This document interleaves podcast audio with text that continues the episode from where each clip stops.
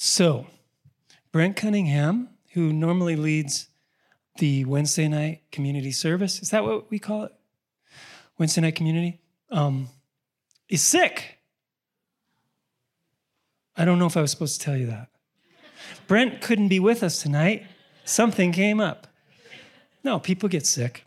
It's just when you say sick now, it's like, what? But he has a cold, as far as I know. And it's remarkable that I am pinch hitting for him this evening because Brent doesn't even like me. I don't know if you know that, but it's well known. No, he loves me, and uh, I him. My name is Darren Fred, and I've been a part of this church for a long time. And I pastor with Chris Hess and the staff over at our location on, on Mason Street at Everyday Joe's Coffee House, Timberline Old Town Church. On the side of our, on the north side of the building where we do the work that we do, is a mural. It's a painting. A few of you may have seen it. And the painting is inspired by a, an ancient poem by the prophet Isaiah. I'll bet you've heard of this the wolf will dwell with the lamb. Have you heard of that? So, through the, through the communication and the imagery of poetry, Isaiah puts forth this absurd idea that people who that creatures who were once adversarial and, and did harm to one another would, would dwell together. And why would they dwell together? And the answer to that question is at the beginning of the, early in the poem, when he says, Out of the stump of Jesse will sprout a leaf, a branch. And he's talking about Jesse, King David's grandson. Furthermore, he's imagining the descendant, whether he knew it or not, imagining the descendant of David, our Lord Jesus Christ, who was by blood the descendant of King David. And so the reason that these creatures can dwell together and not devour each other is because they found something that transcends their differences, something powerful enough and beautiful enough, compelling enough that they no longer are concerned with their differences. And that is the dream of heaven, I believe, and that is the dream of the poet, and that is the dream of everyday Joes. And it happens every day in that coffee house that people that w- would not otherwise be together are together, and the presence of Christ is there, for he dwells in our midst wherever two or three gather together. So that's a little bit about what we do and why we do it. Go by and check out the mural sometime and just pray for pray for that pray that we that, that that would happen and that we all could be a part of that happening christian Picciolini, Christian Picciolini, was born almost 50 years ago in Blue Island, Illinois.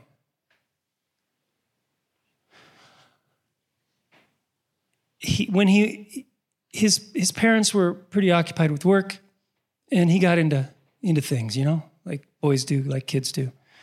One day he was standing outside lighting a marijuana cigarette a joint, a doobie. I don't know what else you call them. But, and a man walks up to him and snatches the joint, the, the marijuana cigarette, out of his mouth and throws it on the ground and says, You don't need that stuff. You don't need that junk. And that man's name was Clark Martell. Martell was the founder of the Chicago area skinheads, a hate group. But he, he showed an interest in Christian Piccio, Picciolini. And so Picciolini went with him and found a place of belonging and became a neo Nazi. A couple years later, uh, Martell went to prison, and Christian Piccionelli became the, the leader of, of this group of skinheads, this hate group, when he was 16 years old. And he went on to recruit and spread hate for more than 10 years. He, he started a, a record shop in Chicago called Chaos Records, where he primarily sold what was called white power music. I didn't know there was such a thing as white power music. One day, a black man started coming into this, this record shop owned by this white supremacist skinhead leader of a hate group. And he would go and and he would go to the white power section, he would buy all the white power records. Like just kept doing this, coming back. And over time, by and by, he earned the trust of Christian Picciolini. And uh, he said, much like Martell said, You don't need this. And he rescued him from this life of hate. And for th- more than 30 years, Christian Picciolini has been doing the same. This man, this black man, chose not to uh, disqualify another person because of this belief. It's a, it's a remarkable story. It's almost unbelievable.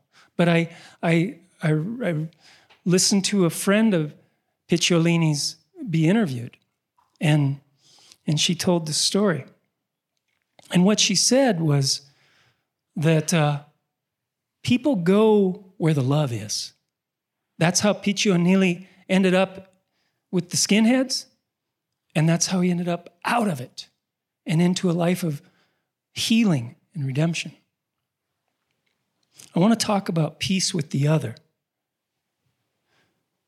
Jesus said, Blessed are the peacemakers, for they will be called children of God.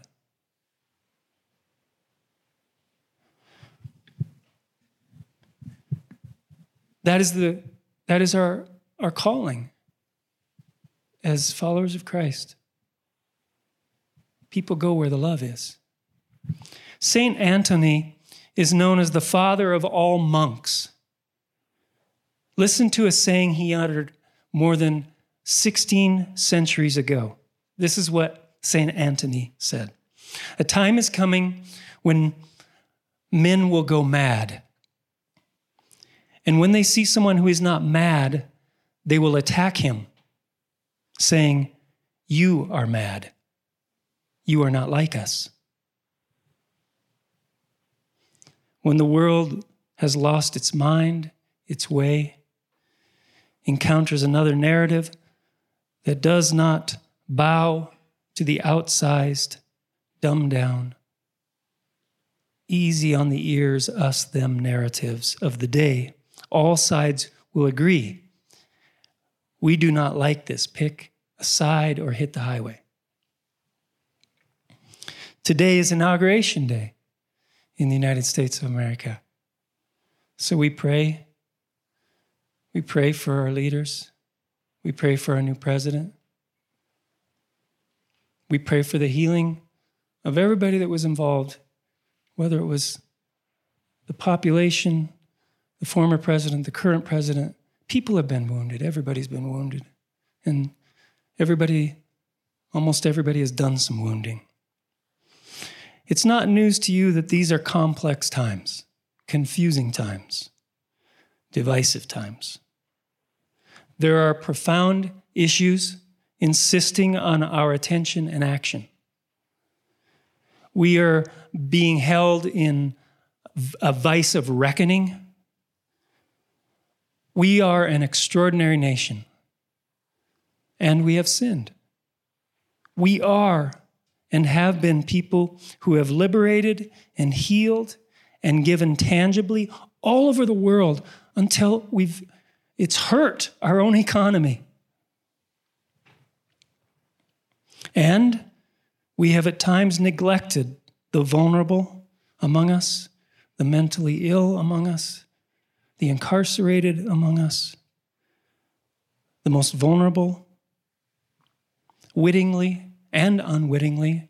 But when you're vulnerable and you suffer because of things, you don't care whether it's on purpose or not. And Christians, Christians, Christians, I defy anyone to find a movement that has given more money, time, attention, sweat, and blood to all kinds of people in all kinds of places in the world than Christians have given. I'm proud of our movement, of our faith. It's why I'm in it. It's why I did missions. But now, now, now, now, now, now, now, ooh, now. People who identify as Christians are what? What are our values? Depends who you ask. Imagine a person who knew nothing about the beliefs or deepest values of Christianity was assigned this task Study and discover what it means to be a true Christian, and you must limit your study to the social media accounts and activity of those who identify themselves as Christians. I know that's not fair, but it's just a thought experiment. Then report back as simply and clearly as you are able the answer to this question What are the most important beliefs and values of a true Christian? This would be a messy task. And what would be discovered on Facebook? on Twitter. If the person who was doing the research were wise and could see beyond just the first level of things, insightful, what would be discovered is love. Are you surprised I said that? Did you think I was going somewhere else? Well, not exactly love, but the quest for for love. And in the quest for love, what we are looking for is what Christian Picciolini was looking for belonging. I was reminded of this by the famous vegetarian Sarah, Sarah Silverman. Well, she's also a stand up comedian, but it's her commitment to not eating meat that really inspires me. I watched part of an interview she was reflecting on what's called a cancel culture. When someone says the wrong thing, when a celebrity's or politician's old tweet surfaces or a long buried photograph, when someone messes up, or someone just is honest, admits what they think or that they did this once, particularly famous people, but also with us normal people. When it is discovered we didn't or don't, stay completely on message with whoever's agenda, with the party line, what happens? Distance, ghosting, shame. We drive them out. We say, You are not like us. Go away. You don't belong anymore. And where will they go? Silverman asks. You see it all the time. Someone makes the group or the tribe that they are in angry, and the other tribe is more than happy to welcome them with open arms. Come on in. You can be with us. And it's a win for that side. Look, one of them came over. We are vulnerable, lo and behold, our deepest value is love. And the quest for love is belonging. We go toward the love. We almost always go toward the love. And that's good. And it's also what makes us vulnerable to not tell the truth because I don't want to lose this love. I'm afraid. How do we get to love? How did we get here? So polarized, so us and them. Well, at least partly because we all want to belong.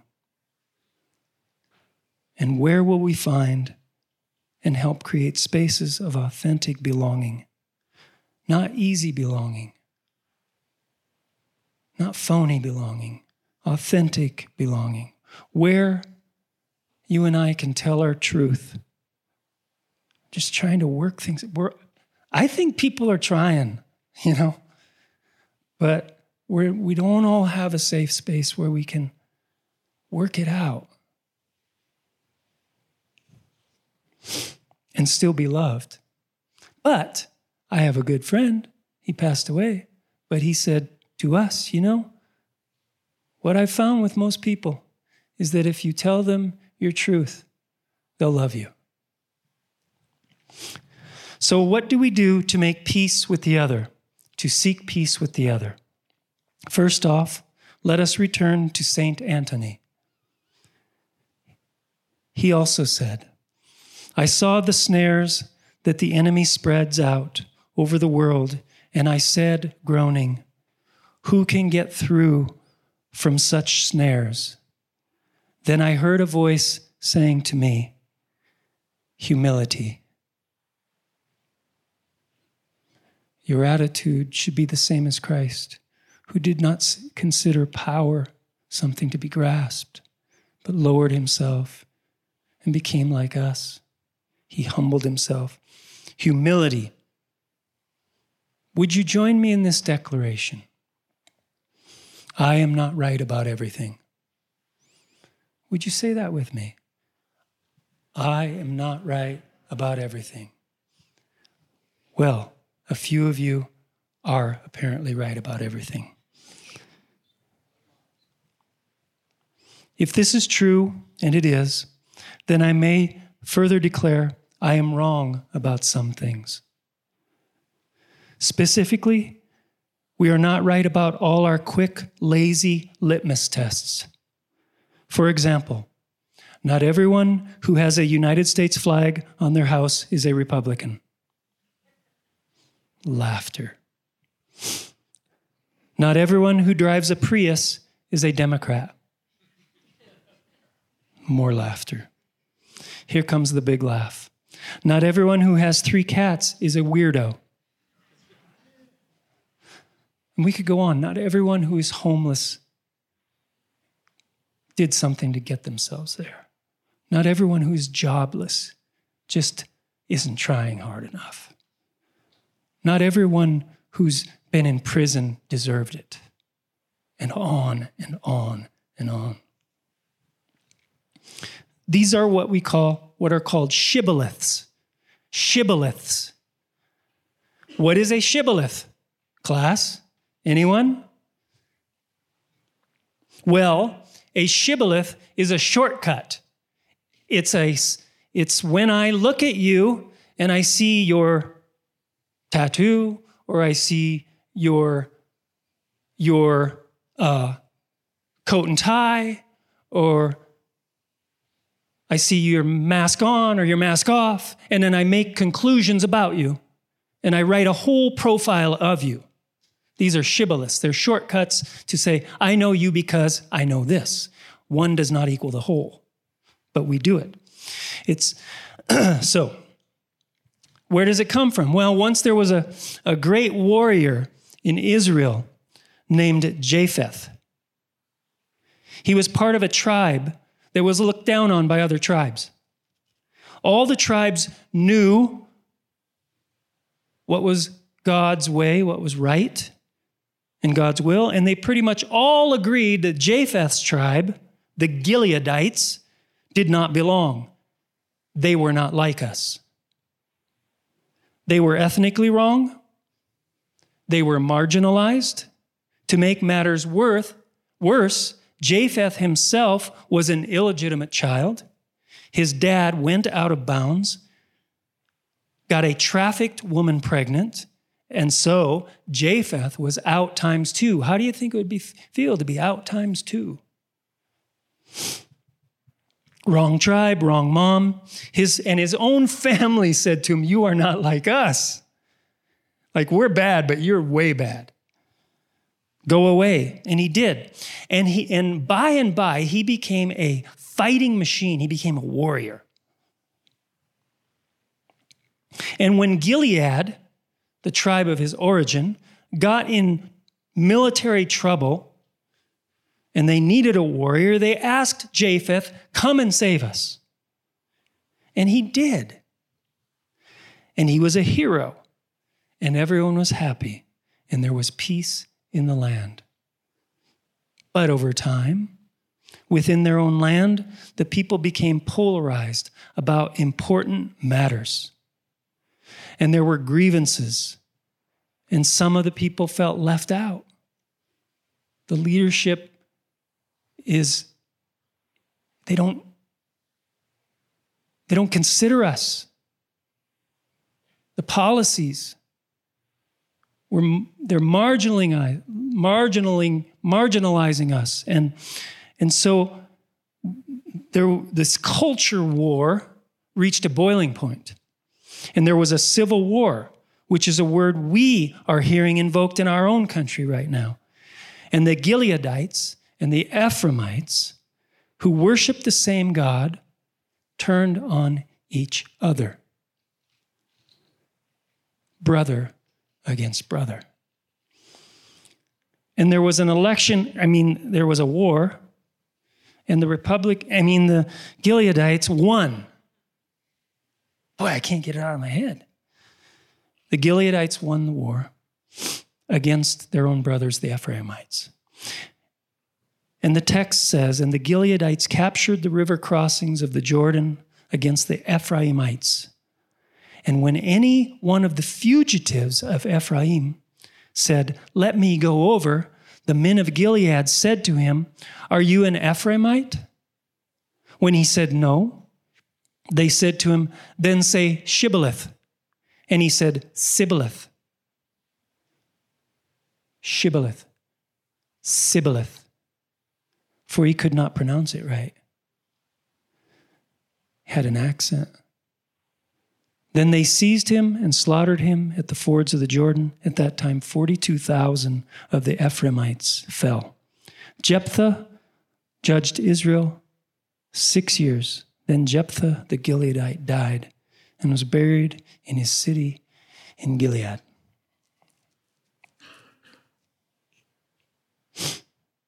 A shibboleth was an ear of grain. They probably held it in their hand and asked, What is that? And if they said it wrong, or wrong to them anyway, they executed them. So we have this metaphor now, shibboleth. A quick and easy way to profile someone, to, to decide whether they're with us or against us. This is what what I do. I do it all the time. And I all the time, or most of the time, I say, Lord, I'm sorry, I'm doing it again. Forgive me. And I surrender. But, and you know, biologically, it's useful to be able to make quick judgments. I understand that, but that's not what we're talking about here. But we do this. Oh, they listen to that podcast? Oh, they read that author. They watch that channel. They get their news where? They posted what? They don't shop there. If they were a real Christian, a true American, if they read the Bible, we find out one thing about someone and then we know everything, just like at the river crossing. It's just like hearing the accent. We know who you are just by asking one question, one look at you. We see the sticker on the window of the business, which tells us all we want to know. We're skipping right to the end of a story. We've got all worked out in our head. That sticker equals, that post equals, that phrase means. Oh, it's so efficient. And that's why it's so insidious. Even masks became shibboleths.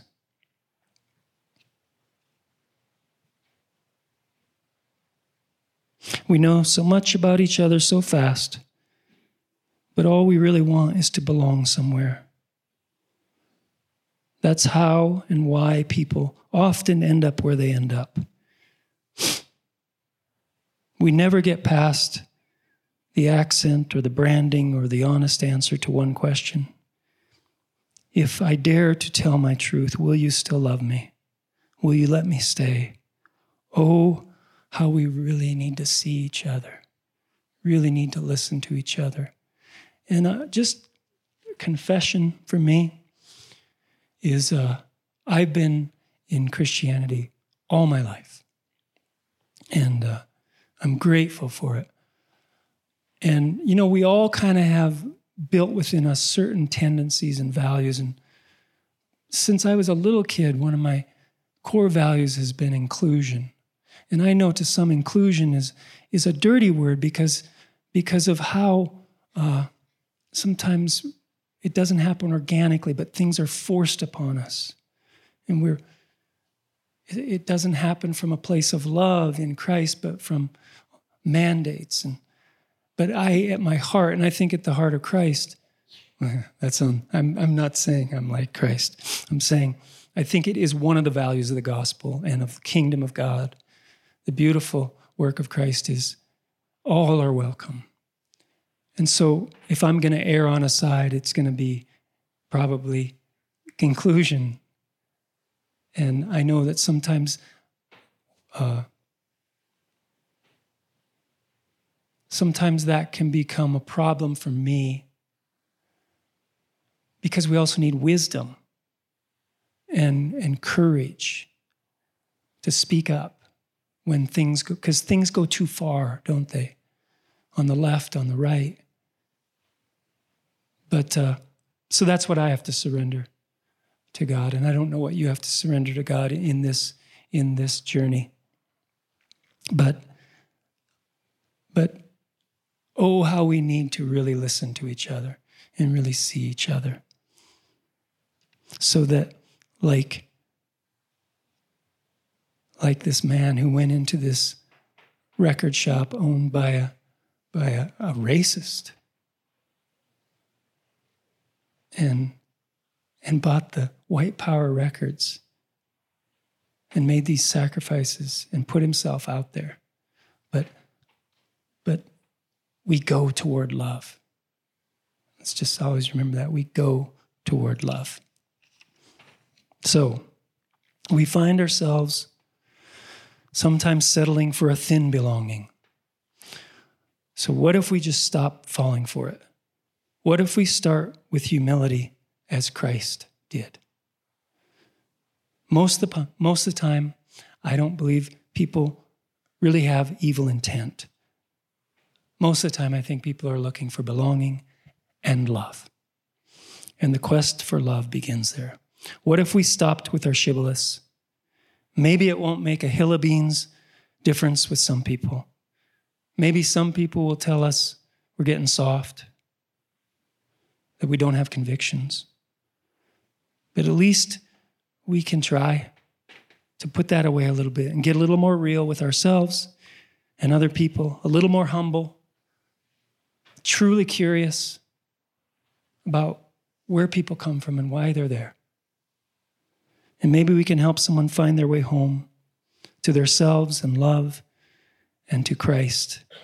Blessed are the peacemakers. They will be called the children of God. Amen. Lord, as the musicians return to the stage, Lord, oh, Father, we have gathered in Christ's name, all from different places. May we have grace for each other's stories. Forgive me for anything that was misrepresentative of, of your heart. And please, Holy Spirit, plant deeply within us that which you are calling us to. Do not let it go from our minds because of your love. Amen. We're going to uh, we're going to share in communion, as is our practice, and what a privilege. to return to this sacred mystery that we can participate in, to remember Christ, to put ourselves back together with Christ as a body and with one another. Uh, if you are a follower of Christ and you want to participate, there are a few tables uh, in the back of the room. Make your way there and in the front. Uh, if you're not a follower of Christ, you could choose to begin to follow Christ even now.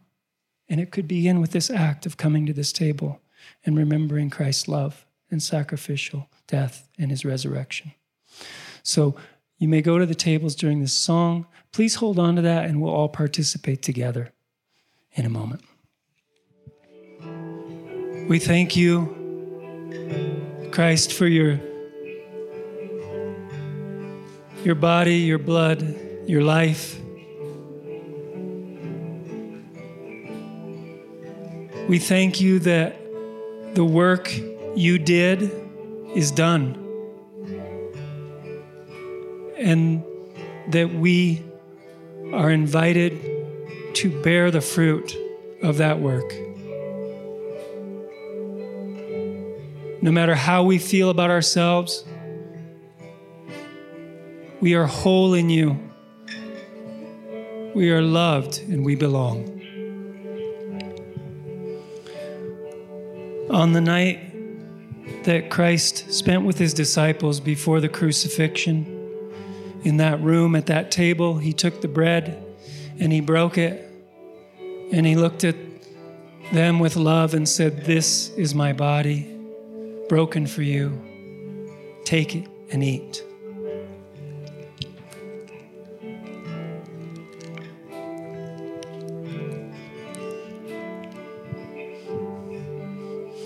After this, he took the cup and held it up, said, This blood is the new covenant. This is my blood shed for you. Drink ye all of it.